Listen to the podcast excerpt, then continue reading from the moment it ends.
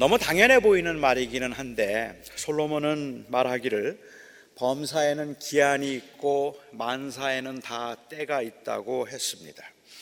사람이 날 때가 있으면 죽을 때가 있고 심을 때가 있으면 심을 것, 심은 것을 뽑을 때가 있습니다. 찾을 때가 있고 잃을 때가 있으며 지킬 때가 있고 버릴 때가 있습니다. 찢을 때가 있으면 꿰맬 때가 있다고 했습니다. 그런데 솔로몬이 이 때에 관한 이야기를 하면서 내린 결론은 하나님이 모든 것을 지으시되 때를 따라 아름답게 하셨고 또 사람들에게는 영원을 사모하는 마음을 주셨다라고 아주 애매하게 이 때에 관한 이야기의 결론을 내리고 있습니다. 제가 이해하기에 솔로몬이 이 때에 관한 이야기를 하면서 하고 싶었던 말은 단순히 인생에는 다 그렇게 때가 있더라고 하는 어떤 그 인생사의 observation의 결과를 말하고 있는 것이 아니라 이 때에 관해서 말했던 이유는 모든 것이 하나님의 주권적인 섭리 가운데 이루어지고 있기 때문에 그 하나님을 경외함이 가장 귀한 것이라는 것을 말하기 위해서였습니다. 그러니까 이 경우에 만사에 다 때가 있다는 말은 하나님께서 하나님이 정하신 대로 그 우리를 다스리시고 주관하시니까 주어진 것들에 순종하며 하나님의 뜻이 이루어지기를 기다리라는 아주 소극적인 의미가 담겨 있습니다. 인생사가 잘 풀리지 않아서 조급해하고 답답해하는 분들에게 자주 하는 말도 세상 일에는 다 때가 있다는 말이고 때가 되면 잘 풀릴 것이라고 하는 말인데 이러한 그 때 앞에서 사람이 사람들은 자기가 할 수 있는 것은 아무것도 없다는 그 무력감을 느끼기도 합니다. 하나님의 때에 하나님의 뜻이 이루어지는 것이라면 우리가 할 수 있는 건 아무것도 없잖아요. 하지만 이 때는 또한 기회를 의미하기도 합니다. 만사의 때가 있다는 말에는 뭐 기회가 늘 있는 것이 아니니까 기회가 주어졌을 때 잡아야 한다는 적극적인 의미도 담겨 있습니다. 결혼을 해야 할 그 청년에게 결혼에는 다 때가 있는 법이다라고 말을 한다면 그 말은 대체로는 그러니까 너무 조급하게 생각하지 말라는 의미보다는 그러니까 때를 놓치기 전에 서둘라는 의미가 더 강할 겁니다. 때를 잘 잡아야 한다든지 때를 놓치면 안 된다든지 하는 말들은 모두가 다 기회를 의미하는 적극적인 그러한 말입니다. 이 경우에 사람들은 때를 분별하지 못하고 때를 잘 잡지 못하는 무능함을 느끼기도 합니다. 그래서 이 때라는 것이 참 애매해서 이 때라는 것이 소극적인 의미로 다 때가 있다는 말은 우리가 아무것도 할 수 없다는 무기력함을 그렇게 보여주는 것 같기도 하고 때가 있으니까 때를 놓치지 말라는 말을 들으면 그 때를 알지 못하고 잡지 못하는 그 무능함을 우리가 또한 느끼기도 한다는 말이죠. 우리들의 지난 날들을 돌아보면 사람의 성공과 실패를 결정하는 것은 언제나 능력만은 아니었던 것 같고 사실은 기회였다 싶기도 합니다. 물론 능력이 어느 정도 뒷받침해 주어야 하겠지만 어, 여기 계신 대부분의 분들은 아마도 돌아보면 그때 그 기회를 잘 살렸더라면 지금보다는 훨씬 더 나은 삶을 살았겠다 싶어서 후회스러운 때가 아마 몇 번은 있을 거라고 짐작합니다. 멈출 수 있는 기회가 있었고 다시 시작할 수 있는 기회가 있었습니다. 그때는 너무 늦었다 생각해서 시작하지 못했지만 그때 시작했더라면 하는 후회가 아마 여러분들에게는 있을, 거, 있을 겁니다. 돌아갈 수 있는 기회가 있었고 돌아가지 않아도 될 기회도 있었습니다. 하지만 그렇게 돌아보면 아 그때가 그 기회였는데 그걸 놓쳤다고 아쉬워하지만 그건 지나고 나서 돌이켜 보니까 그런 것이고 주어진 현실에서 그 때를 알아서 기회를 놓치지 않는다는 건 굉장히 어려운 일입니다. 작년에 제가 북경에 갔더니 그 북경에 있는 교민들이 아주 고민이 많았습니다. 북경의 집값이 올라도 너무 많이 올라서 조만간 거품이 빠지고 파경이 오겠다 싶기는 한데 그래서 그 교민들은 대체로 다 빨리 집을 팔아야 된다는 생각은 하고 있었는데 지금이 적기인지 아니면 조금 더 있다가 파는 게 좋을지 모르겠다는 게 그분들의 고민이었습니다. 가령 이 집값이 계속해서 오르다가 2016년 8월 15일에 갑자기 집값이 반값으로 된다면 2016년 8월 14일에 집을 판 사람은 때를 잘 맞춘 사람이고 8월 16일에 판 사람은 때를 놓친 사람입니다. 그러니 그 때를 어찌 알겠느냐는 말이죠. 제가 남들보다 5분만 먼저 그 때를 알아도 뭐 저는 아마 어렵지 않게 부자가 될 수 있을 것이고 인생을 비교적 편하게 살 수 있을 것 같아요. 기도를 통해서 제가 만일 이런 예지의 능력을 가질 수만 있다면 그 때를 잘 분별할 수만 있다면 저는 40일 금식 기도라도 해볼만 하다고 생각합니다. 그리고 참으로 해석하고 아, 죄송한 것은 많은 교인들은 목사가 이 때를 알고 있다고 생각하는 것 같아요. 그래서 자꾸만 저에게 와서 지금 이때가 그때입니까를 자꾸 묻는 분들이 계시는데 지금 그 가게를 사야 되겠습니까? 라든지 아니면 어떻게 하면 좋겠는가 묻는 분들이 계시는데 이게 아무리 기도해도 그때를 모르겠으니 참 난감하기 이를 데 없다는 말입니다. 때를 잘 잡으라고 하지만 또한 동시에 그 때가 하나님께 속했다 하셨으니 이게 참 애매한 일이 아닐 수가 없습니다. 우리가 아무리 애를 쓰고 노력을 한다고 할지라도 하나님의 때가 다 있는 것이라면 인간이 할 수 있는 일은 별로 없다 생각되기도 하고 주어진 그 모든 기회들을 우리가 최선을 다해서 살려야만 한다는 그러한 어, 면에서 생각해 보면 우리는 너무 조급하기는 한데 도대체 어떻게 그 때를 알 수 있을까가 혼란스러워서 매우 애매합니다. 저는 바로 이 긴장 때문에 이 때가 가지고 있는 적극적인 의미와 그리고 또한 소극적인 의미의 긴장 때문에 그 때를 아는 것보다 훨씬 더 중요한 것이 있다고 저는 생각을 했습니다. 오늘은 제가 그 이야기를 좀 여러분과 함께 나누어 보고 싶습니다. 예수님에게는 친동생들이 있었습니다. 몇 명의 동생인지 동생이 있었는지는 우리가 정확하게 알 길이 없지만 마가복음 6장에 있는 기록을 보면 요셉, 야고보, 시몬, 유다 적어도 4명 정도는 그 남동생이 있었던 것 같습니다. 여러분도 아시는 것처럼 가족들에게 사랑을 받는 것은 어렵지 않지만 가족들에게 인정을 받는 것은 대단히 어렵습니다. 예수님께는 어린 시절부터 동생들이 보기에도 남들과는 좀 다른 특별한 부분들이 틀림없이 있었을 겁니다. 12살 때에 예루살렘에 가셔서 그곳에 있는 종교 지도자들과 논쟁을 하시고 나누신 대화들을 보면 틀림없이 남다른 부분들이 보였겠다 싶고 동생들이 보기에도 비범함이 있었겠다 싶기는 한데 그렇다고 해서 예수님께서 어릴 적에 병자들을 고치신 것도 아니고 예수님께서 어떤 특별한 기적을 행하셨던 것은 아니었고 예수님이 신적인 능력을 보여주신 것이 아니었다면 예수님께서 30이쯤 해서 그 예루살렘과 가버나움에서 하신 일들은 동생들이 보기에는 그야말로 대박입니다.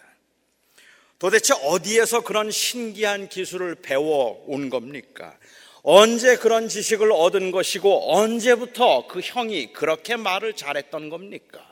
언제부터 그렇게 많은 것들을 알고 있었을 뿐만 아니라 도대체 어디에서 무슨 일이 있었길래 그 형이 그렇게 놀라운 기적들을 행한단 말입니까?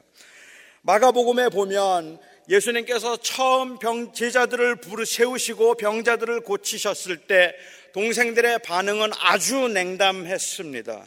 주변 사람들이 예수님을 보고 미쳤다고 손가락질을 하고 비웃고 조롱하는 사람들이 있었고 예수님을 대적하는 사람들이 있었기 때문입니다.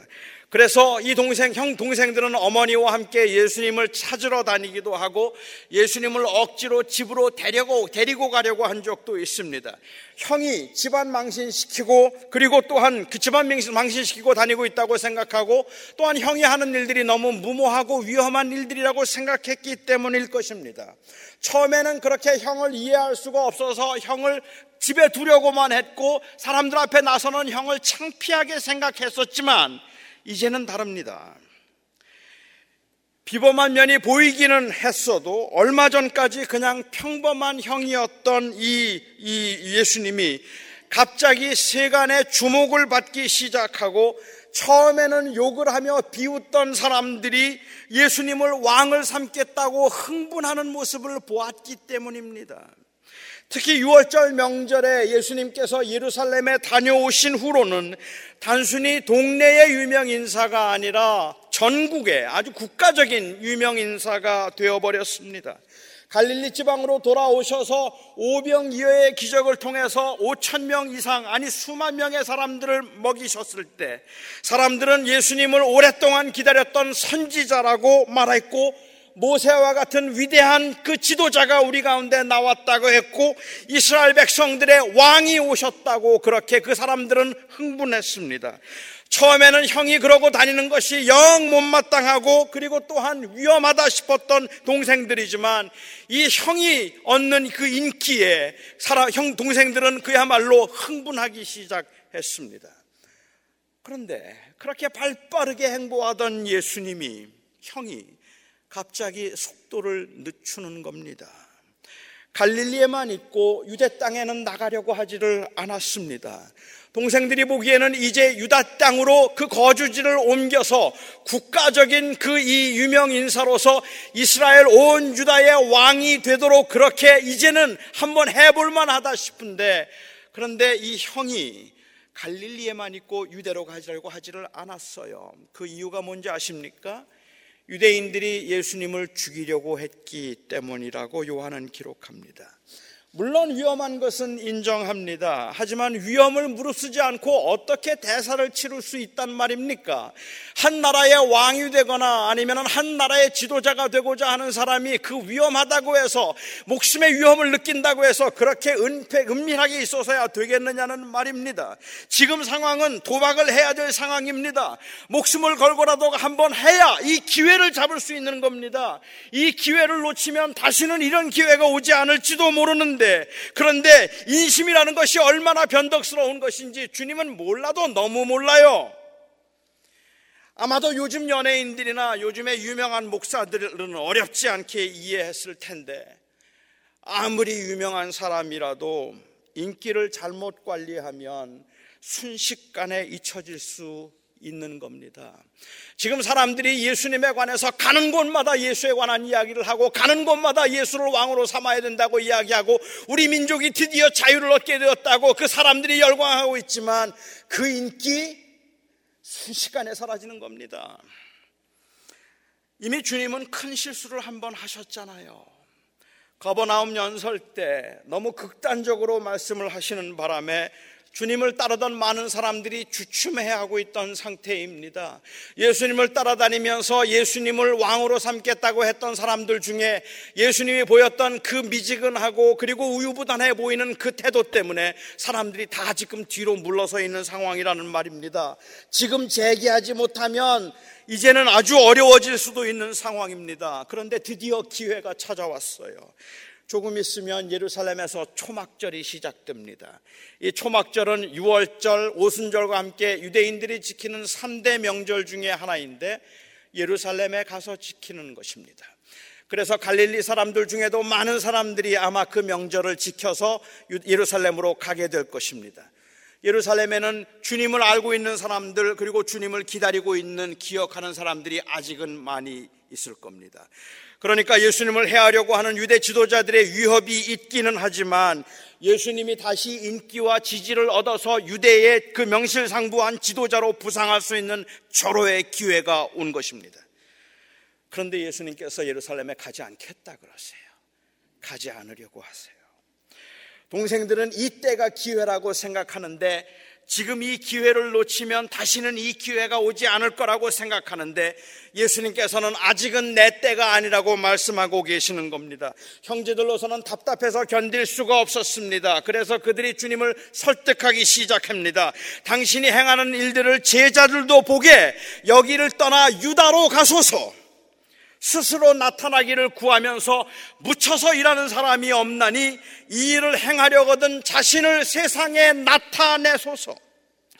큰 일을 하자고 하면서 은둔에 있는 사람은 없다는 말입니다. 큰 일을 하고자 하면 농촌에 시골에 그렇게 묻혀 있어서는 안 되는 겁니다. 더 큰 곳으로 가서 크게 사역을 하고 사람들에게 알려야 그래야 원하시는 일들을 이루지 않겠습니까? 가나 혼인 잔치에서 물을 포도주로 만드시고 그리고 또한 그 가버나움에서 떡을 만들어서 수많은 사람들에게 먹이시고 많은 병자들을 고치셨다면 틀림없이 무슨 야망과 비전이 있기 때문에 그리하신 것일 텐데 기왕 그렇게 자기를 드러내기 시작했다면 확실하고 분명하게 해야 한다는 말입니다. 이번이 기회라는 말입니다. 동생들의 말에 틀림이 없어 보이지 않습니까, 여러분? 동생들의 말이 너무 맞는 말이 아닙니까? 예수님은 세상의 빛으로 오신 분이십니다. 세상을 구원하기 위해서 이 땅에 오신 분입니다. 그렇다면 아무도 모르게 묻혀 있어서 사람들의 주목을 받지, 받지 못한다면, 그렇다면 세상을 구원할 수 없는 겁니다. 초막절에 6월 예루살렘으로 가셔야 합니다. 그렇지 않으면 예수님이 잊혀질 수 있습니다. 예수님께서 마음에 품고 있는 것이 무엇이든 간에 그 큰 일을 이루려면 유다로 가셔야 합니다. 그런데 저는 이 동생들의 너무 맞는, 너무 딱 맞는, 틀림없이 맞아 보이는 이 제안에 대한 사도 요한의 말이 자꾸 마음에 걸립니다. 사도 요한은 말하기를 이는 그 형제들까지도 예수를 믿지 아니함이러라 라고 말합니다. 요한은 예, 수님의 동생들이 보인 그런 반응을 가리켜서 예수님을 믿지 않았기 때문에 그렇다고 말합니다. 예수님 보고 사람들에게 잊혀지기 전에 예루살렘으로 가서 기반을 확보하자고 말한 것은 예수님을 믿지 않았기 때문에 그렇게 말한 것이라고 그렇게 요한은 말하고 있는 겁니다. 무엇이 예수를 믿은 게 아니라는 말입니까? 동생들의 반응에 도대체 무엇이 문제가 되는 겁니까? 더 큰 곳으로 가서 일하자고 말하는 것 자체는 보면 그렇게 틀려 보이지 않지 않습니까? 저는 동부에서 비교적 조용한 도시에서 15년 동안 목회를 하고 난 다음에 남은 15년은 조금 더 큰 도시에 가서 사역을 하고 싶다는 생각이 들었습니다.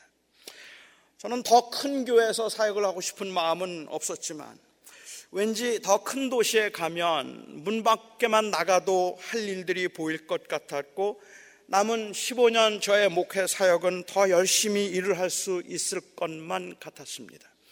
15년 동안 안정되게 목회를 하면서 그냥 그곳에서 안주하고 있는 것보다 하던 일들을 늘 하는 것보다는 뭔가 새로운 일을 좀 새롭게 한번 해보고 싶고 15년 동안 그냥 익숙한 일에서 아무 느낌 없이 그렇게 사역하기보다는 조금 더 뜨겁게 새롭게 열정적으로 뭔가를 해보고 싶다는 생각이 들어서 조금 더 큰 도시에 가고 싶다는 마음을 가졌었습니다. 어떤 사람은 조금 더 크게 일하고 싶어서 교회 성장을 추구하기도 하고 조금 더 큰 교회로 사역지를 옮겨가기를 희망하기도 합니다. 그런 그 이 생각이나 그런 자세가 별로 마음에 들지는 않지만 그래서 믿음이 없다고 할 것은 아닙니다. 궁극적으로 하나님의 나라를 확장하고 세상에 영향을 줄 수 있는 아주 크고 강력한 교회를 이루겠다는 생각이 대단히 위험해 보이기는 하지만 불신의 행위라고 매도할 만한 것은 아니라는 말입니다. 하나님을 열심히 믿는 교인이 사업을 확장해서 큰 도시에 사업장을 만들고 창의적인 발상과 노하우로 돈을 많이 번다면 그걸 무조건 돈만 밝히는 불신 부자라고 그렇게 비난할 것은 아닐 겁니다. 하지만 여러분, 그래서 그런 생각들은 나쁜 것이 아니라고 여과 없이 합리화시켜서는 안 될 위험이 바로 사도 요한의 말에 담겨 있다 싶기 때문에 섬찟한 것입니다. 동생들이 했던 이 말은 그 말 자체로 문제가 되느냐 아니냐 하는 것보다 사실은 동생들이 했던 말은 결국 예수님을 왕으로 삼으려고 하다가 뜻대로 되지 않아서 예수님을 떠났던 제자처럼 보였던 군중들이 했던 말이었습니다. 아니, 이 말은 지난 2000년 동안 예수님을 믿는다고 하면서 천국에 소망, 천국을 소망하는 나그네로서 그 나라를 소망하고, 하며 살고 싶었던 제자들의 모임이 아니라 이 땅에서 영광을 취하고 교세를 확장해서 누리며 살고 싶었던 사람들의 모임이었던 교회가 교회가 2000년 동안 했던 말이었습니다. 기독교가 영원한 기독교가 영원한 하나님의 나라에 얼마나 지대한 관심을 가지고 있었습니까? 우리 교회들이 하나님의 나라와 영원한 생명에 얼마나 깊은 관심을 보였습니까? 교인들의 관심은 온통 이 세상에서의 형통과 누림에 있었음에도 불구하고 그래서 진정 나그네로서 이 땅에서 어떻게 사명을 가지고 살아가야 하는가에는 아무런 관심이 없어도 그냥 교회에 열심히면 직분을 주고 집사 세우고 장로 세우고 목사 되게 만들고 대접을 해줘서 헌금을 많이 내도록 하고 그래서 그들의 눈치를 보면서 교세를 확장하는 것에 혈안이 되었던 교회가 예수님에게 계속적으로 했던 말도 그 능력을 나타내소서 하는 말이었다는 말입니다. 당신이 하나님의 아들이라면 이 돌을 명하여 떡덩이 되게 하소서 하여 먹으라고 했던 마귀의 유혹을 마치 하나님의 지대한 사명이라도 되는 양 성공과 성장만을 추구하며 달려온 것이 오늘날 교회가 아니냐는 말입니다. 세상을 바꾸기 위해서는 힘이 필요하다고 하면서 낮은 곳에 머물기보다는 오히려 높은 것을 향해서만 달려간 모습이 그 능력을 세상에 나타내소서라고 했던 예수님의 동생들이 했던 말과 무엇이 다르냐는 말입니다. 아마 그들도 그렇게 말했겠죠. 형님, 다 좋습니다. 영생도 좋고, 하나님 나라도 좋고, 사랑도 좋고, 천국도 좋은데, 일단은 힘이 있어야 형님이 말하는 그 생명의 역사를 이룰 수 있지 않겠습니까? 형님, 다 좋습니다. 영원한 하나님의 나라에 소망을 두고 사는 거 좋지요. 그런데 이 땅에 사는 동안에 그래도 능력 있고 힘 있게 좀 멋지고 번들어지게 살아야 세상 사람들에게 전도도 하고 좀 폼나게 예수님의 하나님의 능력을 보여줄 수 있는 거 아닙니까? 그런데 그곳에 그냥 그렇게 숨어 있어서 어떻게 하나님의 능력을 나타내려고 한다는 말입니까? 예루살렘으로 가소서.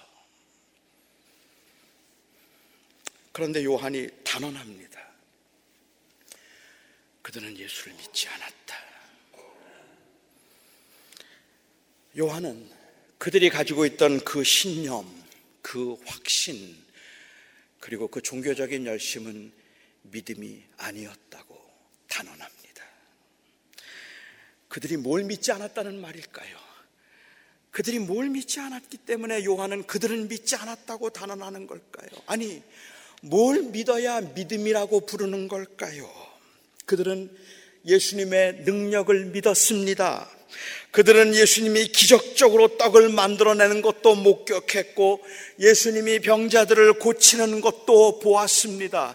그들은 예수님이 세상을 바꿀 수 있는 분임도 믿었습니다. 그들은 예수님께는 신적인 능력이 있어서 기적을 행하시고 사람들의 마음을 감동하시고 사람들을 모아서 그 사람들로 하여금 예수님에게 헌신하고 수 있는 그러한 능력과 지도력과 영향력이 있다는 것을 그들은 믿었습니다. 그래서 그들은 자기들의 목숨을 걸고라도 예수님과 함께 이 혁명을 이루고 싶었던 것입니다.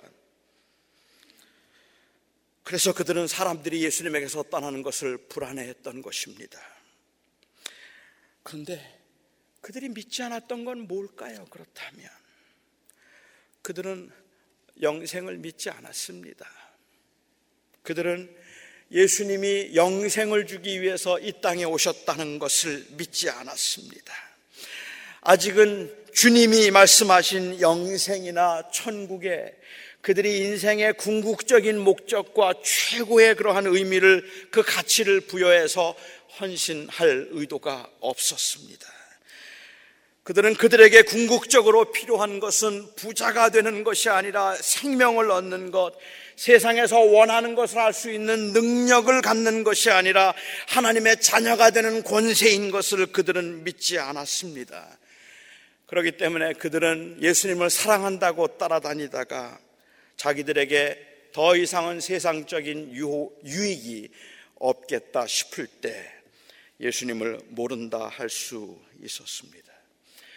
이거는 영원한 나라와 생명의 소, 생명을 소망하지만 사는 게 너무 힘들어서 걱정이 되고 조금 더 가지고 싶고 누리고 싶은 욕망과 싸우는 것과는 아주 다른 것입니다. 예수님의 말씀을 들으며 약간의 호기심을 가질 수 있었겠죠. 지적인 호기심을 가지고 천국이란 있을까? 과연 영생은 무엇일까? 토론도 했을 겁니다. 하지만 그들은 근본적으로 영생에는 아무런 관심도 없었습니다. 예수님을 인격적으로 신뢰한 적이 그들에게는 없었습니다. 이런 심각한 때에 영생이니 하나님의 나라니 말하는 예수님이 그냥 답답하고 단순해 보였다는 말입니다. 지금이 영생 말할 때입니까? 지금이 하나님 나라 말할 때입니까? 지금이 천국 말할 때입니까? 지금이 복음 말할 때입니까? 지금은 우리가 어떻게 살아야 되느냐를 말해야 되고, 지금은 어떻게 하면 부자가 되는가를 말해야 되고, 지금은 일단은 어떻게 하면 내가 이 세상에서 누릴 수 있는가를 말해야 되는데 이 억울하고 답답하고 이 엄청나게 손해본 상황에서 무슨 영생을 이야기한단 말입니까? 무슨 천국을 말한단 말입니까? 예수님께서 말씀하셨던 때는 고난과 십자가 그리고 부활로 영광을 받는 때였고 그들이 말한 때는 권세와 부귀를 얻는 때였으니까 예수님의 말씀이 그들에게는 동문서답이었고 그들의 말도 예수님에게는 동문서답이었습니다. 미국의 유명한 기독교 작가인 랜디 알콘이라고 하는 분이 계십니다. 그분이 아, 두달 동안 가족들과 함께 이집트에 단기 선교를 간 적이 있었답니다. 하루는 그곳에 있는 주민이 거의 폐허가 되다시피 한 포도원 그 이 구석으로 그 가족들을 인도했습니다. 그럼 묘비를 이렇게 보니까 그 묘비가 미국 낙농업의 재벌이었던 볼든가의 아, 이 상속자 윌리엄 볼든의 묘비였습니다.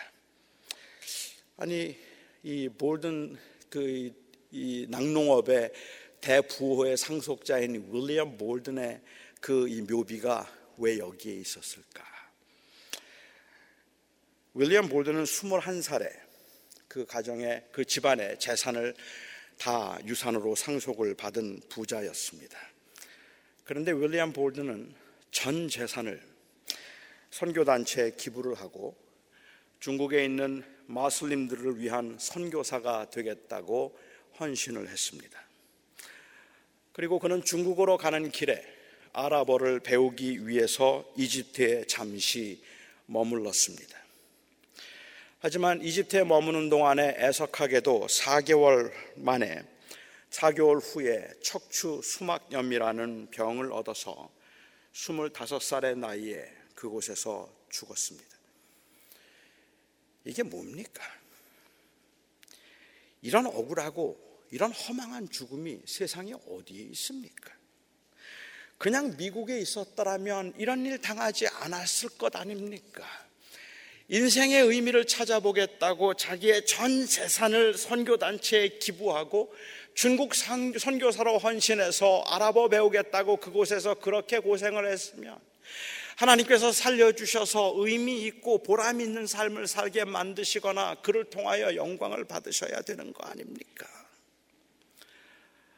어떻게 25살의 나이에 그 모든 걸 다 헌신했던 그를 그렇게 데려갈 수 있습니까? 랜디 알콘이 묘비의 먼지를 다 털어냈습니다. 거기에 제법 길게 어, 글들이 쓰여 있었는데 어, 그 묘비에 있는 글을 쭉 읽었는데 그 묘비에 써 있던 마지막 끝 문장입니다. Apart from faith in Christ, there is no explanation for such a life.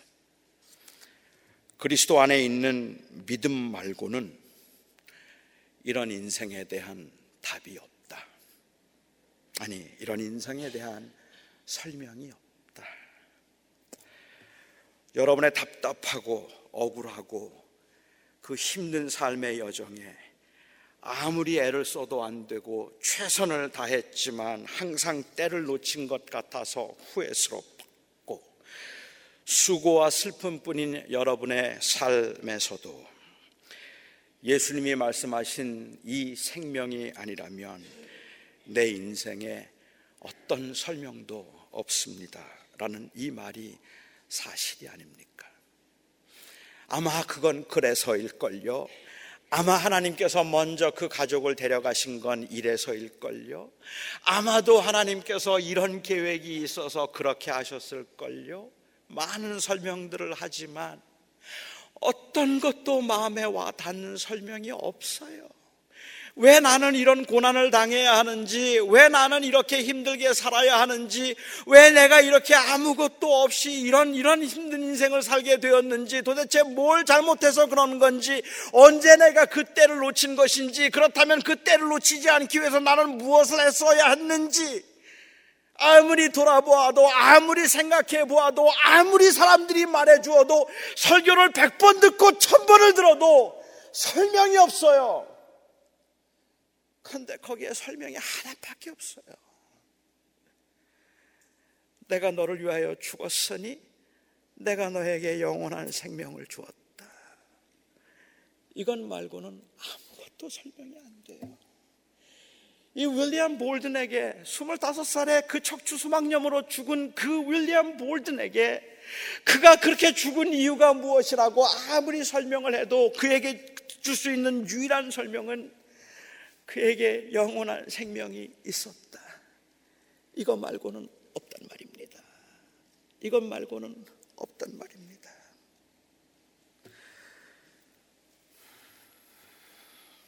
어떤 이해할 수 없는 고난의 현실도 그 억울함과 손해도 예수 그리스도를 통해서 주신 생명과 구원에 대한 믿음이 있다면 괜찮습니다.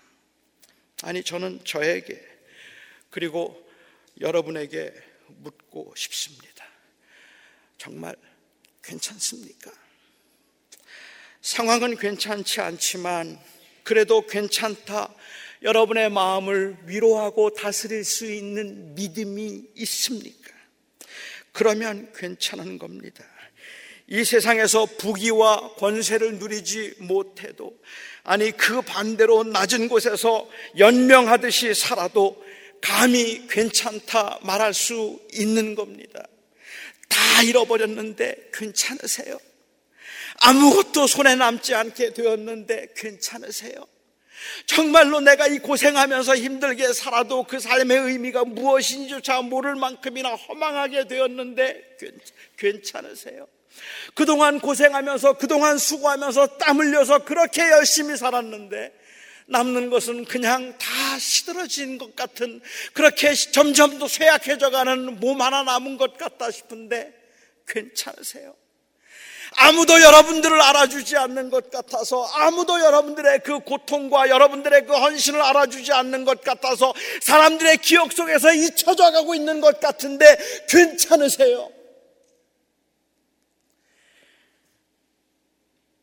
많이 힘들지만 그런데 그것을 괜찮다고 말할 수 있는 아니 괜찮다고 우리의 마음을 다스릴 수 있는 이 믿음이 우리 안에 있는가가 중요한 것입니다. 21살에 평생을 떵떵거리며 살 수 있는 재산과 힘이 있었는데 그거 다 포기하고 의미 있는 인생을 살아보겠다고 헌신했다가 외국에서 병이 들어 25살의 그 젊은 나이에 죽었어도 감히 괜찮다 말할 수 있는 것은 그것이 남의 인생이기 때문이라서가 아니라 우리가 알고 있는 바 그 생명 때문입니다. 그 믿음 때문입니다.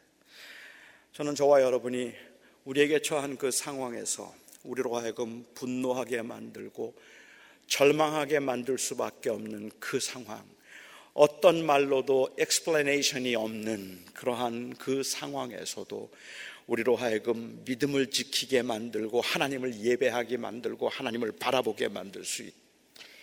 이 생명, 이 생명을 붙들 수 있기를 바랍니다. 기도하겠습니다. 나의 하나님, 괜찮지 않습니다, 주님. 우리의 상황은 괜찮지 않습니다, 주님. 왜 이런 일을 허락하시는지 모르겠고, 왜 저를 이렇게 대하시는지 모르겠고, 왜 우리에게 이런 일들이 일어나는지 모르겠습니다. 그런데 주님, 우리가 궁극적으로 소망하며 바라는 것이 그리고 우리에게 주님께서 주신 약속하신 그 생명이 그것이 바로 하나님의 나라이기 때문에 저는 이 모든 상황이 괜찮아야 함을 압니다. 우리 사랑하는 성도들이 살아가는 그 삶의 현장은 괜찮지가 않습니다, 주님. 주님께서 아시는 대로 여기에 있는 우리 성도들 중에는 어젯밤도 잠을 이룰 수 없었던 성도들도 있습니다.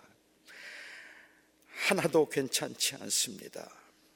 그런데 오늘 우리는 예배를 하면서 우리의 마음을 또 다스려 괜찮다 말하려고 합니다. 다 좋아질 것이니까 괜찮은 게 아니라 우리가 소망하는 것이 여기가 아니기 때문에 괜찮다 말하고 싶습니다. 주님, 하나님의 나라를 다시 바라봅니다. 주께서 말씀하셨던 그 생명을 다시 묵상합니다. 주님, 주님의 몸된 교회, 그리고 이 교회에 속한 사랑하는 성도들에게 그 구원의 은혜와 생명의 은혜로 인한 회복과 위로가 있게 하여 주시옵소서. 예수님의 이름으로 기도합니다. 아멘.